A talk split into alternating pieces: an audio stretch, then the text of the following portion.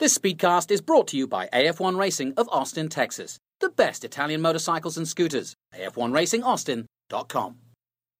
Okay, Speed City fans, I'm delighted to start 2015 with a brand new bike show, a show dedicated to the motorcycle racing world, whether it be MotoGP, World Superbikes, Moto America, British Championship, Australian Championship, you name it. And who better to start with than my old mucker, Steve Martin, who's down there building a house, I believe, down in Melbourne, Australia. How are you, buddy? I've missed you. Yeah, I missed you too, Jono. As you can see, I've got that mountain man look about me that all us Australians have down here. So, um, no, it's um, it's been good. I'm good, and um, you know, just off the back of World Superbike down here, um, you know, there's a lot to talk about. Well, everybody's been asking where the heck we were, and I know you were down at Phillip Island, but clearly you've just been uh, trying out for the new Survivor. That's what I can tell everyone. And then most people know now I'm going to be doing Moto America with this quiet guy uh, that I've got to kind of bring out of his shell a little bit. Maybe you could help out. Um, fella called Colin. Oh, yeah, that'd be uh, Colin Edwards, I suppose. Well, good luck with that. Um, you're going to have to tame him down. And I'll, I'll tell you what, for the first time in your life, you're going to have someone crazier than you to work with. So uh, I'm looking forward to seeing uh, Moto America, and um, you know I'm really excited actually about uh, the way that it's all come together, and that uh, you know you're involved in it, he's involved in it, Christy Lee's also involved in it. Um, I think the championship's going to be great. Similar sort of thing happening here in Australia. It seems to me that this is the year that the national championships uh, are fighting back to the world championships. I mean, ASBK, Australian Superbike Championship here, has also uh, launched a a new series down here. We're going to be aired on uh, Fox here in Australia. So um, big things happening down here too. Well, let's start with that. Phillip Island obviously has started the, the racing year. Uh, let's start with Australian Superbikes. Why not? So you're involved in that. Uh, what happened? I mean, you know, I think we could throw a similar scenario at the Australian Championship as we have at the American, which is, you know, where where where are all those great Australian? Where's the next Mick Doohan? Where's the next Steve Martin? Why haven't we seen anybody since the Stauffers really come out of that championship? You know, I think uh, in all the championships uh, around the world, the national championships, except for Spain and Italy, of course, because they're an animal all to themselves. But um, my feeling is is that you know, America, Australia, New Zealand, we, we haven't um, had the same presence uh, in the community at Broad.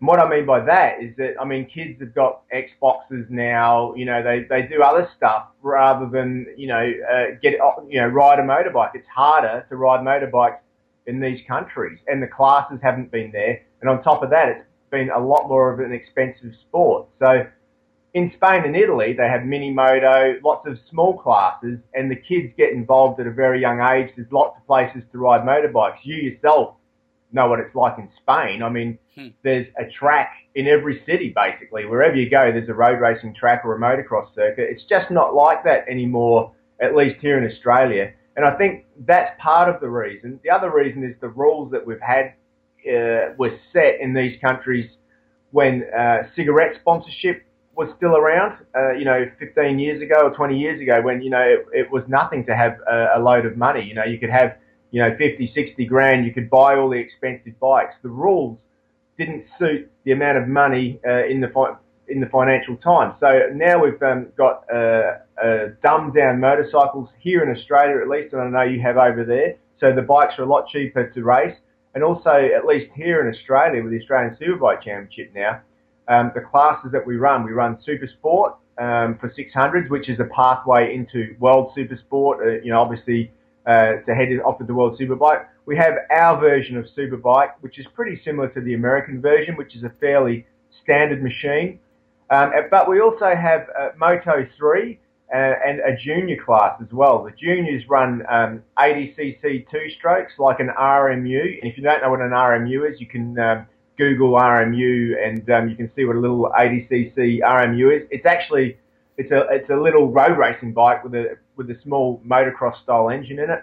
Um, and then of course Moto 3. The reason we have those classes, of course, is to try and um, get some guys into the MotoGP. We have had a you know us Australians speaking as Australian, we've got a few guys um, that have started to filter through. Um, you know we've got Jack Miller who's um, in MotoGP now.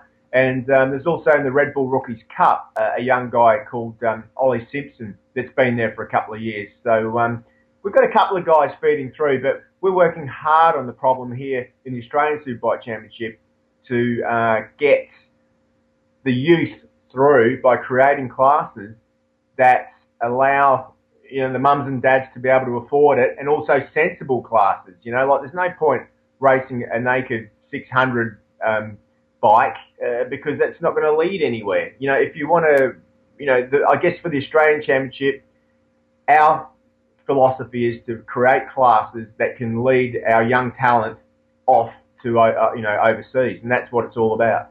Well, certainly that's what Wayne Rainey and the new Moto America uh, scene wants to do. And you mentioned, you know, I want to also mention Jed Metcher and that he was out racing at Phillip Island, and and of course Arthur Sissis. We've mentioned Jack Miller, but there's a few coming up. So I, I didn't want to sort of totally write off the Australian scene. It's just not as dominant, you know, as it was when you and Mick were were, were kind of racing in the Australian Championship.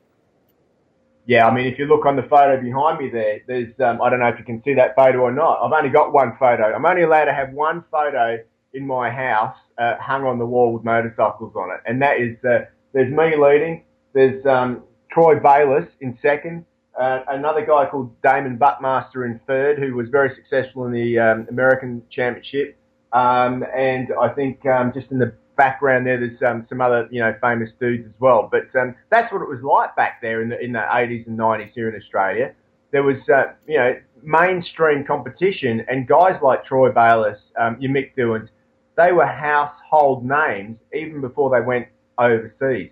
And that's what it's all about. We need to create these riders and make them household names in their own country again. As soon as you do that, as soon as you make them a, a star, not just a, a, a, rider, but you know somebody that your mum knows who they are, or you know, uh, you, you, know your friends. Or, that's when these people start to uh, get notoriety and the names keep going through up into MotoGP. Talking to Troy Bayliss, I want to talk obviously about the first round of the World Superbikes at Phillip Island, and uh, but for me, I mean, you know, it was a great result, and kind of I, could we could have anticipated the results, but but we couldn't have anticipated that man himself, Troy Bayliss, getting back on the bike. And I, I got to ask you, as somebody who's been a lap record holder there and has, has raced against him there, you know, I mean, he isn't a spring chicken. Tell us about how that ride came about and how on earth Kim let him do it. Yeah, well, you know, I don't think Kim had too much to say about that. Like, I think that was like, well, I'm doing it, and that was it. But uh, it was, it's an incredible story, uh, the way that that ride actually happened, Jonathan. Um, to be honest, he was, you know, I was at the testing on the Monday, Tuesday before the event. Davide Giugliano had a massive um, high side in turn 12, which is a very, very fast 200 kilometre kilometre an hour or a you know 100 mile an hour plus um, left-hander onto the straight. Davide Giugliano high-sided and went over the top of the motorcycle and into the wall and uh, did some damage to his back. He's going to be out for three months. But that opened up the opportunity uh, for somebody to ride that machine. And who else but Troy Bayliss? Bayliss was already on his way down to the circuit with his dirt bike. Oh, it was unbelievable. I mean, you know, he was so uh, not expecting to ride, I guess. He went down there. In fact, um, he'd organised a scramble, the Troy Bayliss dirt bike scramble, um, where him and a few other famous guys uh, had another event held at Phillip Island on the same weekend, riding 450 dirt trackers uh, around a specially built track. Um, up near the um, uh, MG corner. So um, that's why he was driving down. On his way down, of course, um, he got the message uh, from Ernesto Marinelli, his ex-team uh, boss and the man who took him to his uh, world championship. Troy, uh, we want you to ride our bike. And if you were Troy Bayliss, there's one place in the world where you would ride, and that would be Phillip Island. You've got to remember, Jonathan, the last time that this guy rode at Phillip Island in 2008 in his retirement year, he got a pole position and a double win. So it's a track that he goes well at, okay? And um, so he's rocked up, and uh, he hasn't done any of the How pre-season testing. Is he 64 now? How old is he? No, he's he's only 45. He's a youngster, but uh, still, he hasn't ridden since 2008 uh, in a competitive road race. So he's rocked up to the uh, event. He's missed the all of the pre-season testing. He's missed the two days of pre-season testing at Phillip Island. He hasn't ridden at Phillip Island on a race bike since 2008. He goes out in the first session. He gets down to the end of the straight. The bike breaks down. So he didn't even get to do the first session. The second session, when he did get to ride the bike, he actually um, hated the setup that Giugliano had. He hated it. Then he gets quicker. Like then we're talking about, oh yeah, it doesn't look like you know he's going to do anything because he was you know a couple of seconds off the pace. And I was just saying to the guys, just wait. Then he was like one and a half seconds off the pace. Just wait.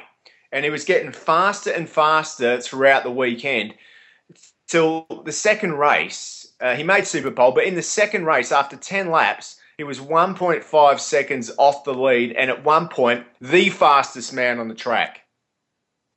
I just so, love the, I just love the moment when he passed the, the current world champion and made him look very. I ordinary. know. Actually, I sent him a message. You can ask him about the message that I sent him. He did a superlative job uh, out there on that machine. So um, I'd love to see him in Thailand, as I said before.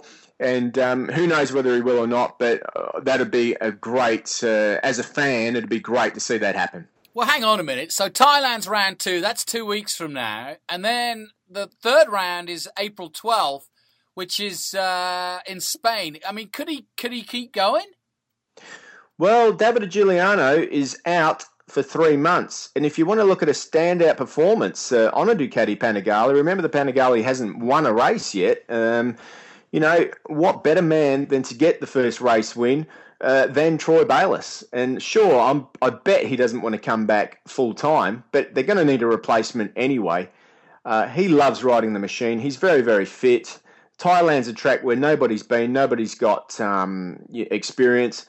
He can feasibly do some testing between now and Thailand to work on that tyre longevity issue that he had at Phillip Island. You know, I can't see why you know, he couldn't. You know, there's there's three months of opportunity for him to relive his youth. I'll tell you what, mate. I think we should book book some tickets and go and help him. Dude, I'd be there. I'd hold his helmet any day. Yeah, no kidding. That's a, it's just such a great story because he's he's such um, you know he's, he is the man for all seasons. I mean, you know, we all remember him shipping up at Valencia and winning that MotoGP, stunning the MotoGP crowd and and, and winning that one-off race and just just smiling. I mean, from ear to ear because no one predicted it, no one expected it, and he just wiped everybody clean. Yeah, I mean, he certainly did. I remember that day. I was in the Swiss Alps and um, with a bunch of 20 Italians all going for uh, Valentino Rossi. And I said, well, just keep it got, got an eye on this guy, you know, Troy Bayliss, you know, like, um, and yeah, once again, he, uh, you know, he did the business. And uh, somebody asked me, Jonathan, they said to me uh, before that weekend at Phillip Island, you know, how do you think Bayliss will go? And I thought about it and I said, well, it's impossible for Troy Bayliss to do anything. And then I thought about it again and I said, but on the other hand, he's the only guy, or one of the only guys in the world that I've seen do impossible things on a motorcycle. And that just about sums up his career. Yeah, it's a very good point. You know, I mean, he was the guy that came in. People forget, you know, history's a funny old thing. He was the guy that came in to replace Carl Fogarty after Carl fell at Phillip Island. And he was racing in the AMA at the time, and everybody went, wow, you can't fill Carl Fogarty's shoes. And boy, did he. Yeah, he did. I mean, it started off a bit rough. He had a DNF or something the first time out, but uh, once he, uh, Imola, I remember it well. He was fourth yeah. in his second race at Imola. Yeah, uh, when he um, when he wound it up, and uh, at Monza as well. I remember him riding it for the you know at Monza for the first time, and he was uh, incredible there. You know what I mean? Like, uh, but he's always been a guy. You know, I don't want to harp on too much about it, but he's always been a guy that's made the most of every opportunity he's got. And just getting back to the SBK for a second, and and Moto America, that's you know what we need to recreate. We need to get find guys like your Baylisses and get them all together in the one class uh, and let them go hammer and tong. Uh, make the champions like your Raineys, uh, your Edwards, your you know all the, the top blokes. Get them back out there. Well, we'll stay on the theme. Of, I'm, I will get to Phillip Island. I mean, it's it's a crazy start to the year. It's a fantastic start. Racing was brilliant, but I'm going to get to that in a minute because I want to stay on the oldies theme and ask you why the heck you're building a house when you should be out there. Haga has just signed to do the road racing championship in Asia with Kageyama. So, uh, and then I mean, Andy's going to do the eight hours. Schwantz will probably do it. I, I, Steve, I think you're missing a trick here. I don't know about that, mate. I mean, the Asian Road Racing Championship is uh, certainly gaining momentum all the time. It's the one that the Japanese manufacturers uh, probably look at more seriously now than even the World Championships in some ways because of the market share in those countries. But because it's a new championship, it's a place where the old guys who probably aren't as fast as they used to be, like Haga, let's say, um, and Kageyama, can go and have a bit of fun uh, and race around against each other, and they haven't really got any competition. So it's uh, you know it's a good place for the oldies to go and um, have some fun. Do do I want to join in that fun? No, I'm quite happy at home uh, with my mountain man look at the moment. yes, and uh, this show is brought to you by L'Oreal, or it was, but uh, unfortunately they found that Steve wasn't really worth it. Uh, and instead, Steve has had two sparrows uh, actually nesting in his hair throughout most of the winter season. So um, that's not a great look, but um, it's nice that you're being good to the wildlife down in Melbourne. Well, you know, I do my best. Um, I do my best. Uh, we are out in the countryside. You're more than welcome to come down and have a look. 29 kangaroos I counted this morning in my uh, front garden. So, uh, and that is uh, that's you can take that to the bank. That is not a lie. 29 kangaroos. Mate, you could get you could make all the football boots for the for the World Cup with that much. Well, that is true. I could do that. I've got to catch the things first, though, don't you? All right, guys, you're listening to Speed City's Bike Talk, and I've got my good buddy Steve Martin to kick us off in 2015, as we should. Uh, Steve, uh, let's turn our attention now to Phillip Island, and what a great way for the world to kick off motorcycle racing in 2015. I think it's going to be an exciting year in MotoGP, in World Superbike, in Moto America and its new launch. BSB goes from strength to strength. And as you say, the Australian Championship is starting to, you know, starting to get back to its glory days, hopefully. Yeah, my God, what a race at Phillip Island. If you didn't um, catch the racing, uh, you really need to try and watch it uh, somehow because it was uh, sensational way to kick off uh, the year. The new rules is a new rule structure. If you remember last year in the World Superbike Championship, we had two classes. It was always a little bit confusing, but um, there's a new rule set now. So there's just one class, which means um, if you're the guy that crosses the flag first, you're the winner. And uh, what they did was they conglomerated the, the rules of the standard bikes, let's say the Evo bikes and the super bikes, uh, somewhere in the middle. And uh, it's worked out to be really good. It's um, brought the top speeds of the Aprilia down and the Kawasaki down. The rules are more in line now um, that we've gotten rid of those um, two classes with um, making the Panigale a much more competitive bike. So all the bikes are very even across the board. And um, what that does, Jonathan, is it makes for very, very close racing. And my God, if you saw the races, uh, you will know what I'm talking about. Two of the best races that I've ever seen, um, definitely. Uh, and Ducati back up near the front where they need to be. And our old mate Leon Haslam, of course, um, fantastic uh, result for him finding his feet on the Aprilia so that was good to see as well. And you know what? I want to go and touch on that because on a personal level, we, we know the Haslams, and sometimes I feel a bit biased because, you know, we, we spent time with them. We've broken bread with them. We've had dinner with them. We've gone to their house. Obviously, Ron's a great guy, a great uh, guy to be around. And, and Leon, you know, continues to be, here and Ollie, two of the nicest people in motor racing. But we kind of were thinking that, that Leon had kind of had his shot at a world title because – He's been around for gosh knows how long, but but we were saying at the end of last season, you know, and remember, he didn't have a ride at the end of last season, and we were kind of saying off the back of the season that he'd had in 2014, he wasn't going to get a ride, and look how he bounces back. I'm so happy for him. And the question is, though, Steve, can he maintain it and really put down a campaign? I know he's been runner up before on the Suzuki, but um, could he actually put a campaign together now? I think he can, Jonathan. Um, you know, the last couple of years have been tough for him. Uh, you know, he's come off of the BMW, uh, being teammates with uh, Marco Melandri, which is never a good thing because Marco always gets what he wants. Um, compared to you know like his teammates. He sort of makes sure they don't get the right stuff. That's so not you what know his that says. no, that is true, man. Whatever Manu says goes. I I agree was with that. say she's in charge of that one. Yeah, true. But um, you know, so he left BMW and then he started off on the Honda. Let's face it, the Honda, great bike, but um, you know, it was you know 2008 model. The the base bones of that machine was never going to be a real championship contender. In fact, that uh, 08 model hasn't won a championship. Um, so you know, then he broke his leg second race out on it, and it was a very, very bad break. He tried to come back too soon, and that created problems as well. And um, if you've ever tried to do anything in an, an intense amount of pain, you'll know that you never perform to your best. All of that's behind him now. He's on a new machine. The Aprilia has always been one of the best and easy bikes in the paddock to ride. And I guess I can't help but draw comparisons between um, Guintoli on the Honda, who was on the Aprilia last year, uh, and you know Haslam, who's gone from the Honda onto the Aprilia. It's like role reversal, really. Yeah, very interesting. You're absolutely right, and I and I wonder how Guintoli's going to go on at Honda, um, because it's it's not going to be an easy season when you are world champion uh, to, to to have effectively inferior machinery than you had the year before.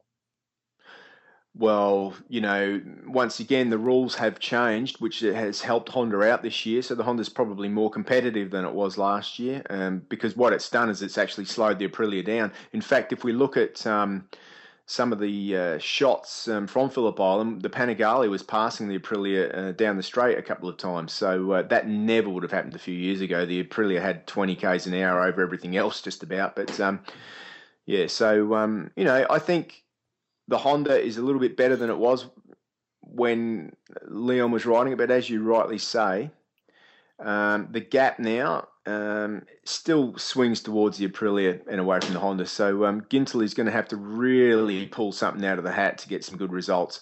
And Guintoli's won a race at Phillip Island for uh, for the last two years at least. So if he was ever going to do good, it was going to be at Phillip Island, and he ended up getting passed by uh, our old mate Troy Bayliss. Well, while we're on the subject, you mentioned Melandri, and of course uh, he kind of reluctantly went to MotoGP, and he's been uh, he's been testing at Sepang like everybody else. Now everybody else has gone home, but I believe he's wait. I've just heard. Yeah, I've got news in. He he now has completed a lap at Sepang. Uh, that's news just in, Steve. I wanted to share that with you. That's just come across the wires uh, from Malaysia. And uh, so I want to congratulate Marco on that lap. And uh, so it's a bit disappointing of a start to his testing for MotoGP.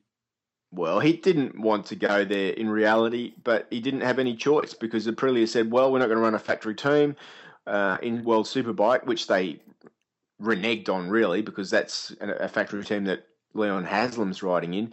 Um, so, you know, it's not an easy thing to go from World Superbike back to MotoGP. And yes, it's it's you know if you put your effort in, you can make a very fast superbike like Aprilia did. But to make a very fast MotoGP bike takes a lot of money and technology that the factories don't have. It's cutting edge technology which Yamaha and Honda have.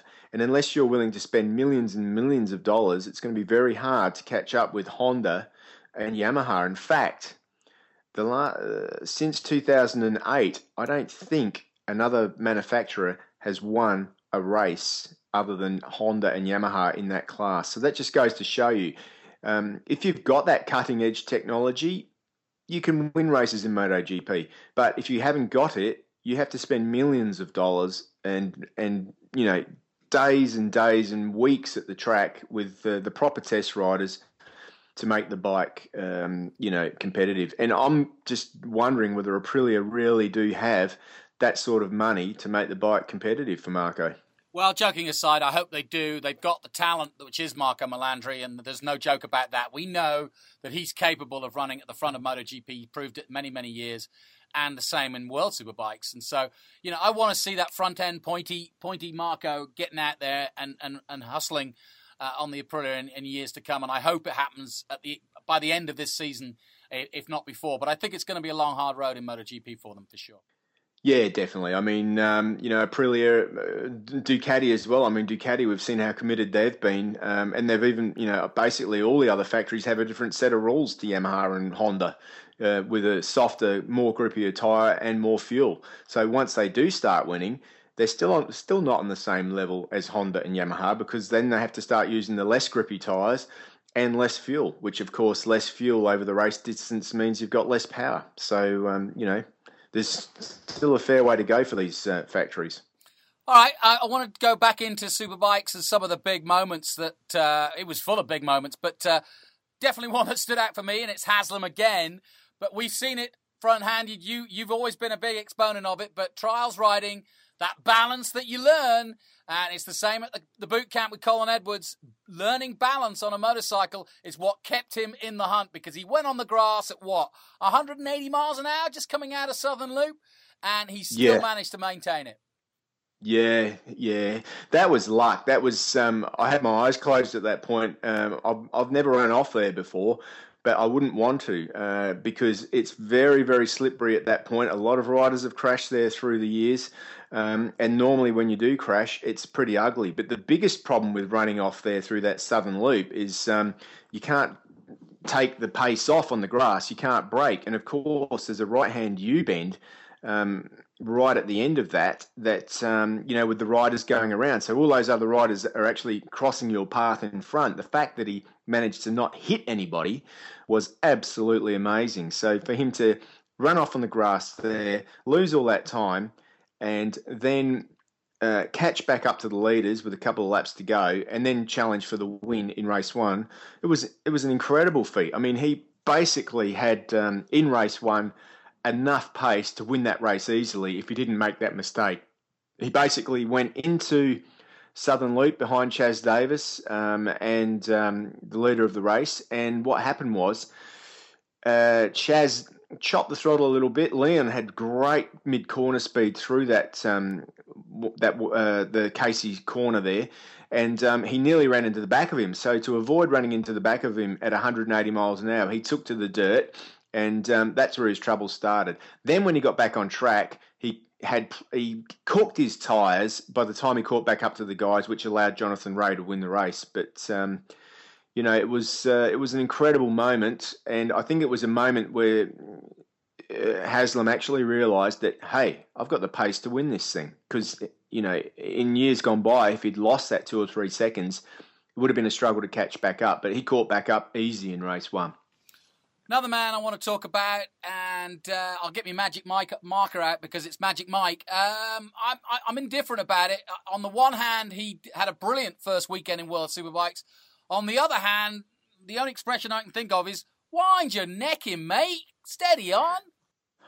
Yeah, you know what? He's young, and you know he's got a lot of learning to do. But my God, he led for the first time that I can recall, a Honda led a race at you know the World Superbike Championship at Phillip Island. I mean, uh, I can't remember Jonathan Rea leading a race there on the Honda.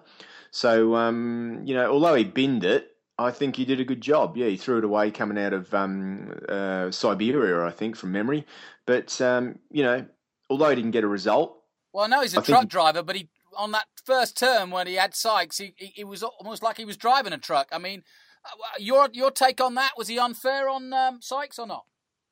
Um, you know my feeling on events like that. Racing's racing and rubbing's rubbing, and if you do something to somebody, uh, you can expect them to do it back to you. So, I mean, you should always ride like everything in life, Jonathan. You should always um, do the things the same way as you want to be treated back. So, basically.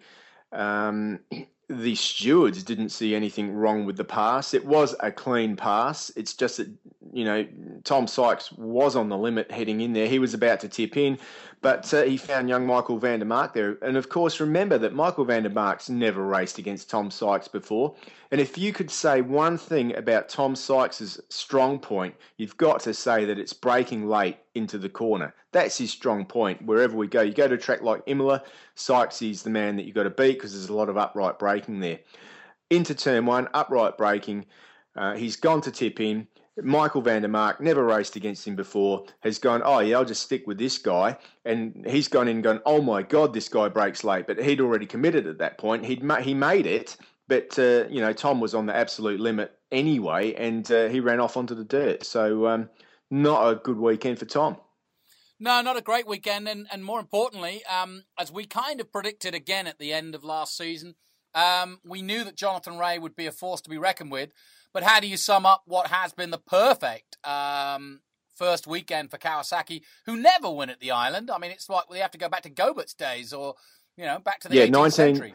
1996 uh, was the last time Kawasaki won at Phillip Island. Goodness gracious! I bet you were in Yeah, that race, with- weren't you? Uh, well, I don't want to. Yeah, yeah. so I was, but uh, yeah, no, it was. You know, it was absolutely incredible um, to see Jonathan Rea uh, adapt to the Kawasaki. We all knew that he would. There was some question mark. You know, had his style adapted too much to the Honda?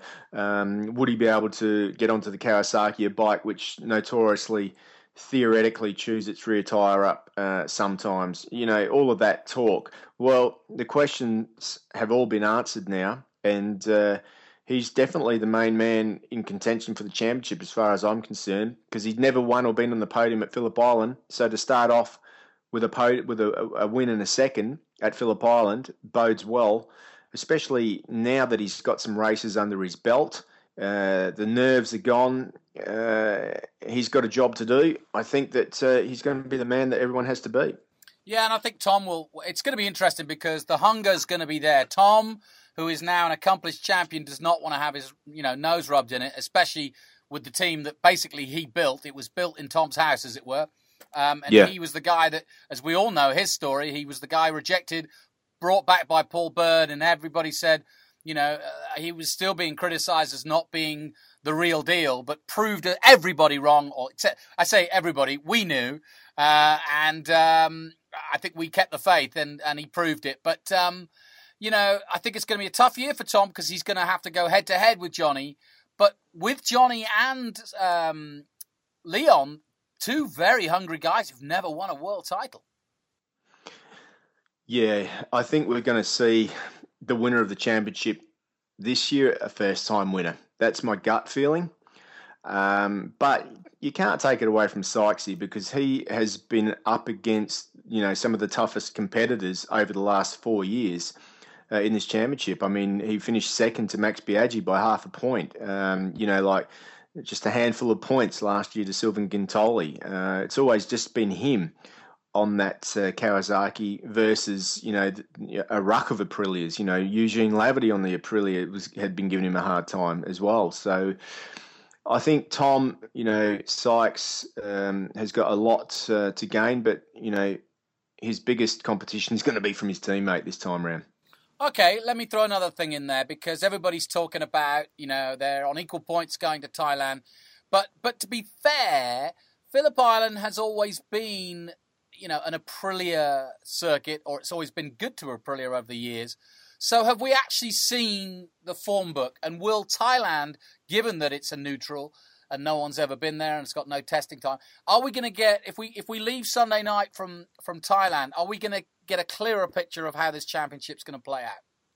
Not at all, because uh, the championship, and you'll hear the riders say this, the championship doesn't really start until they get back to Europe uh, and the tracks that they know well. Because these bikes nowadays, uh, they do have their preferred tracks that they work well at. Thailand is once again, um, we've only hearsay about uh, the circuit. You know, it's quite stop start, quite you know some long straights, but um, it's hearsay. Uh, so it, we could go there if it is a stop start circuit. It could suit somebody like Tom Sykes on the on the Kawasaki. Um, but what's going to win this championship is going to be consistency at every circuit. That's the thing that'll win it. Um, you know, you can't afford to have a fifth or sixth place this time out, and then if you're not riding, so like when the Aprilia had 20 more horsepower than everything else, you know, they used to have, um, and speaking to the guys down at the island, the Aprilia had about 245 to 248 horsepower, which is a lot of mumbo. Now they've got about 215 to 220, which is about the same as what everything else had anyway. So if they if they had an off day at another track, they still had that 20 horsepower backup. Well, they don't have that 20 horsepower advantage back up anymore. So the Aprilias will have more bad days than they had as well. So um, the the most consistent rider is going to be the one that wins this championship, and my gut's telling me it's going to be Jonathan Rea. Interesting. Quickly turn to Supersport, and the story for me in Supersport is in the top three. You've got the return of Gino Rea, which is great news, uh, both for himself and, and for motorcycle racing and for the championship. He's a good kid and he's a good racer and has had a torrid time in Moto 2. And he needed to bounce back with a podium, and he's done that. But more importantly, MV Agusta. MV Agusta first and second um, at Phillip Island, and that you know we keep talking about the manufacturer because I like to do that because MV are definitely on their way back, and I think in the hands of Cluzel they've got a chance of taking it. One hundred percent. I mean, Cluzel won the race here last year, but it was luck. You know, um, Michael van der Mark crashed out, and um, Kenan Sofuoglu crashed out, which sort of like gifted the race to Jules Cluzel last year. But um, you know, this time round, he set the pace. He was the man. He was the benchmark. Uh, he led the race, uh, and it wasn't an easy race that super sport race either because those rear tyres, due to the heat um, created by that Phillip Island circuit, were suffering immensely. If you rode your bike absolutely flat out, the race was 18 laps long. If you rode it on the limit, uh, it would the tyres were giving up at 10 laps. So Cluzel had to really manage the tyre life, keep everyone else at bay, and win the race, which he did beautifully. But um, you know, he had a lot more in hand this year than he did last year. MV have made a lot more improvement to the machine as well. They've got different gearboxes now that uh, are a lot more precise. Um, engine braking has been improved a lot. Still lacking a little bit in top end horsepower, but uh, overall, MV are very, very serious about winning the 600 class with their 675 at the moment. Of course, they can run a 675cc because it's a three cylinder, which means it's a little bit more torquey, but not quite as much top end as, say, the guys' bikes like Kenan Sofuoglu, Gino, Gino Rea on his Honda, and stuff like that. Okay, uh, and talking of bike development, um, I know that, uh, well, certainly here in America, uh, uh there's been a lot of talk about the all new R1 um, from Yamaha, both from a race spec and also from the road going version. Um, they're one of the few manufacturers who've come out with an all new bike. Uh, and ironically, it was tested in Australia. You were there, of course. Tell us, what is the new R1 like? Yeah, baby. It's um, you know, obviously uh, Valentino Rossi had a hand in developing the bike. So did um, Josh Hayes, of course, from America, and um, you know those boys have done a very, very good job. I've done a lot of miles on the R1, as you well know. I've raced one in World Superbikes, an 07 model. I've won a World Championship on an 09 model, which was the first of the Big Bang models, and that first Big Bang model was a very good bike, but um, in street form, boy was it slow. Boy was it heavy. But it sounded great and it had a great engine feel. So what they've done with the new R1, Jonathan, is that they've made it an inch narrower. They've um, lightened it off by uh, you know kilograms, uh, you know pounds. They've taken pounds off everything. Um, the engine's um, five kilograms lighter. The the clutch is um, 20% smaller. The gearbox is lighter. The frame is um, is uh, completely different. The rear subframe is made of magnesium. The front forks, of course, there's two different models now. You've got um, the street version and the race version with the Öhlins uh, electronic suspension. So um, there's lots of different things. We were lucky. We got to ride both models we rode. Um, it was a big effort by Yamaha USA. There was 42 R1s there, and we were the first guys, uh, the first journalists um, on track on those R1s. And I'm happy to report that the bike must be good because with you know 20 journalists riding around on motorcycles and not one of them crashes on a racetrack, that's an indication of how user friendly and forgiving a, a motorcycle is. So yes, the new R1 is fast. Yes, it handles good. Uh, the electronics are more or less off of the 2012 uh, M1 that uh, Lorenzo rode back uh, in 2012. Similar sort of parameters. There's a little system called an IMU on this new R1. And what that system does, Jonathan, is it actually allows the motorcycle to know where it is. And what I mean by that is whether it's braking, whether it's accelerating, whether it's leaning left or right. And this little computer, with all of those parameters, um, it controls the traction control, the engine braking, um, anti wheelie. It controls um, all sorts of different parameters, which can a uh, help a rider feel very safe on a motorcycle if everything's turned on full, and I tried this. I rode the bike in the standard settings, and it just gave me a confidence feeling. You know what I mean? Like really, I felt well, I just cannot crash this motorcycle because it it it doesn't give you. It, it knows what how much grip you've got basically. And then, of course, when I wanted to go fast, I turned everything off, and the thing was a weapon. Yes, the R1 is good, and yes, it will be able to win races. Yeah, I was going to say, well, what about in Moto America where it's coming into a new era? Uh, obviously, it's got two riders that know Yamaha very well, uh, and especially in the hands of, of four time champion Josh Hayes, uh, given that he had a part in the development as well. Will they hit the ground running, or is it going to take time? And will that give uh, Yoshimura maybe the chance to, to get uh, you know ahead of them early on, or do you think they'll hit the ground running straight from COTA? I think they're going to hit the ground running. Um, you know, yes, the R1 is leaps and bounds ahead of the old R1, without a doubt. But in race form, all the bikes, of course, they're not standard, so they have you know different modifications and things done to them. So most of them, they're all going to be fairly similar. It's still going to come down to um, you know setup uh, the team structure and how good the rider is. And I mean, Yamaha, if they have got one good thing behind them, they've got two very, very good riders. They've got, you know, Josh Hayes and, and Beaubier there. So, um, you know, they've got uh, two of the best riders on feasibly two of the newest, best superbikes. It's going to take, you know, a couple of years until we see the full potential of this new R1. But the thing is, is it's, it's going to be competitive straight off the bat. The thing is, though, it's not going to be as competitive as it will be in the long run. Every year they're going to improve that motorcycle, say compared to some of the other motorcycles that are already on their limit. This new R1 has got a greater scope to improve in the coming years. So, um, you know, God help the competitors if um, the new R1 in America does start winning straight away because it's only going to get stronger in a couple of years.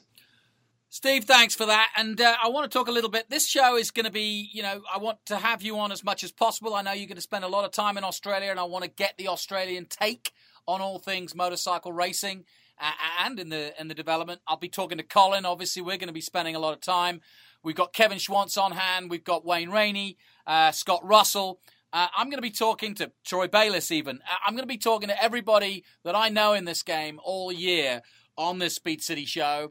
Uh, and so f- for now, I want to talk to also about MotoGP. The season's not far away. It, as always, starts traditionally in Qatar at night, and then they'll be heading here to um, to Austin for the second round. What are your thoughts, if any, on what's happened and what's transpired so far pre-season? The big news for me, Jonathan, about MotoGP is the Ducati GP15, and that's one aspect of it. Is it going to be competitive? It's a completely new machine this year, not just an upgrade like they've done in the years gone by. The other aspect for me is uh, Valentino Rossi. Yes, he's an elder statesman now, but he seems to be even more competitive this year in pre-season testing than he has been. So I think he's certainly got Marc Marquez um, knocked, uh, you know, big cross on Marc Marquez's back, and uh, that's what uh, he'll be aiming for this year. Yeah, it's interesting you mentioned uh, the the new Ducati because I have got a feeling, and, and I wonder how you feel about the Superbike uh, you know, uh, championship. I know they've had a knockback with with um, the injury, and they've got Bayliss there. But we saw Chaz Davies on the podium uh, twice, and I just wonder, you know, this is an important year for Ducati worldwide. They're coming out with the scrambler. They've they've taken a, a they've removed themselves from being purely and utterly a bespoke high end motorcycle manufacturer. They want to kind of get amongst uh, the mainstream with the scrambler, I believe but they've got to win on the racetrack because that's the DNA, that's the ethos of Ducati. Well, that is the DNA. And if you look at the, the DNA of Ducati, a couple of years ago, they sacked basically everybody in the race department, got rid of them all, and then they employed the man from uh, Aprilia, Dall'Igna, um, Gigi Dall'Igna. And um, for the last couple of years, Gigi Dall'Igna has been um, just playing with the bike that Ducati already had, doing a bit of this and a bit of that. But this is uh, a very important year for Gigi Dall'Igna because his kahunas are on the line. This is the this GP15 is made by him, his design, and everything that he wanted in a motorcycle. So um, if it doesn't work, I think that uh, he's in a, a, whole load of bother. That's um, that's what I think about Ducati at the moment. Yeah, and as we've seen with the Panigale, uh, Jonathan, they've got that right it seems to be on the right path. You know, a couple of uh, podiums for Chaz Davies at Phillip Island, something that the Panigale's never been able to do. But let's face it, MotoGP is where it's at. So, um, you know, Dall'Igna's kahunas, uh, sorry, yeah, uh, Gigi's kahunas are definitely on the chopping block this year, in my opinion. And what about the Superbike? Um, you know, we've seen obviously Chaz is capable, but can they actually challenge Kawasaki and um, Aprilia? Yeah, they can. This year they can. With the rule change, it affected um, Ducati a lot less. Basically, just to give you a, you know, it's complicated, but to give you a, a, a rough rundown of the rules, last year, you know, the major players, the major factory teams could change pistons, they could change crankshafts, they should could change con rods, and all that stuff gives you more reliability and more power. This year, they've got to keep all that standard or homologated or very close to the weights, um, the tolerances of the standard machine.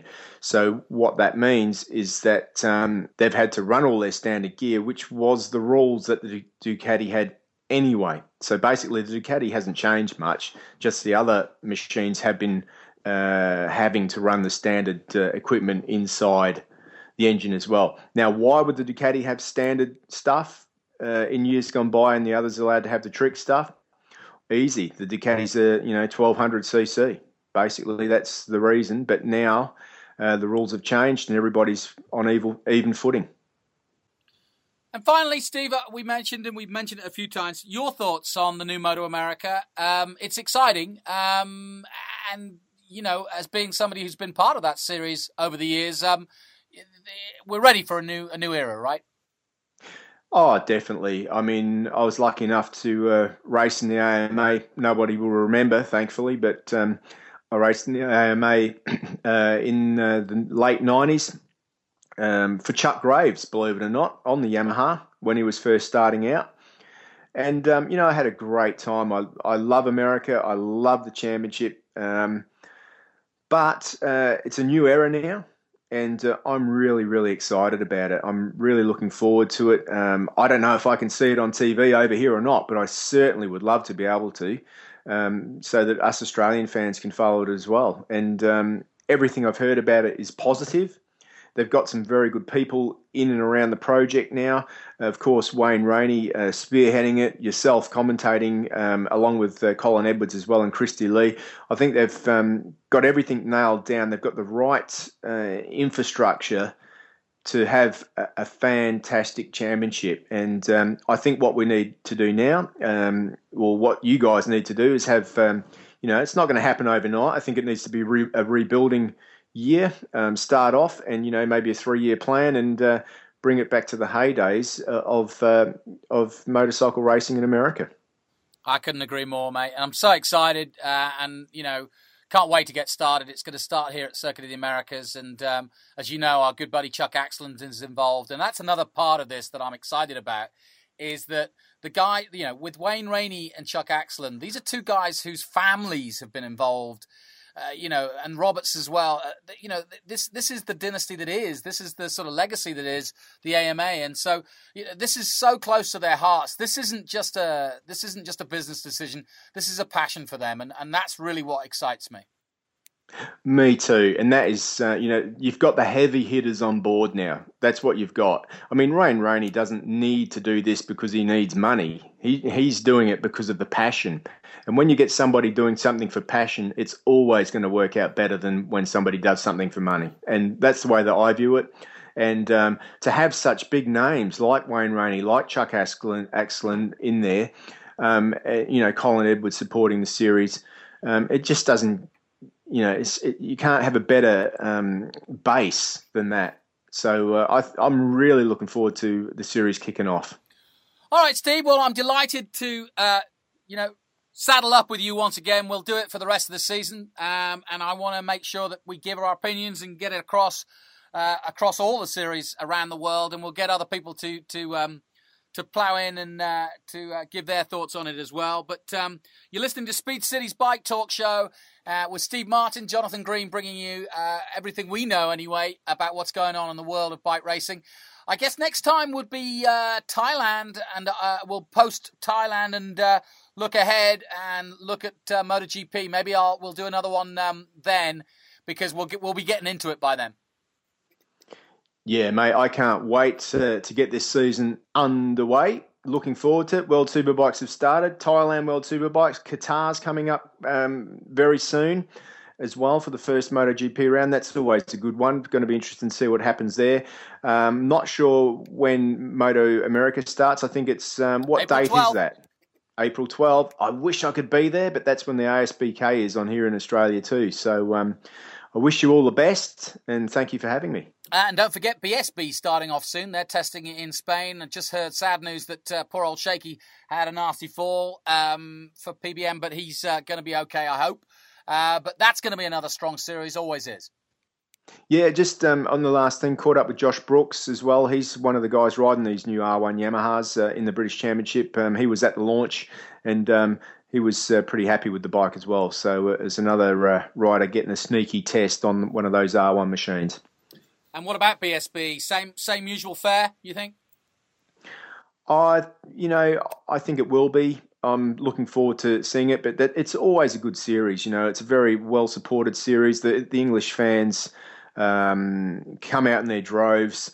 They're not weather affected. It can be pouring with rain. They'll still turn up. You know, you've you're you've got an English background, and um, you know, uh, Stuart Higgs runs a fantastic um, event, the rules are set right for England and the population that they've got. The other advantage that England has got over you know Australia and America, of course, is such a small place um, that you know you, you, can be at one track one weekend and half an hour in the other direction is the next track. You don't have to drive for four or five hours across the country to get somewhere. So it's a little bit easier in England than it possibly is uh, in other countries around the world. So, Steve, finally on this show, I want to make sure that we uh, kind of just keep a look ahead to the future. Is there anybody we should be looking at on the radar that you saw at Phillip Island coming through the junior ranks, a name that no one's heard of yet? Oh, that's a difficult one. That is a difficult one, Jonathan. Um, in super sport, keep an eye on Kyle Smith. He was uh, battling up there with uh, Gino Rea for uh, a podium position, his first time ever on a super sport bike. So uh, remember that name, Kyle Smith. That's my pick for this time out. Fair enough. And I will throw in the name Breeden Ort from Canada. Our championship in Moto America may spread as far as Canada. He's 15, 16 years old. Saw him in the Junior Cup uh, last year. Got a lot of talent. Who knows? Another name for the future. Good one, Jonathan. All right, mate. Well, great to talk to you. Uh, carry on. Finish that house, will you? I'm dying for somewhere to stay when I come down. I'm just painting your bed right now. What pal- what colour are you painting it? Oh, your favourite colour, white. Oh, okay. Cool. I can put my stickers. I can put my stickers on then. Yeah, it's all ready for race stickers, mate. Cool. Love it. All right, my friend. Keep going. Uh, love to everybody in Australia. Keep doing the good work. We'll have you back on the Speed City Bike Show really soon. And um, Thanks for all your always uh, brilliant opinion. No problem. Loved it. Loved every minute of it. All right, buddy. Miss you. Speak to you soon. Ciao.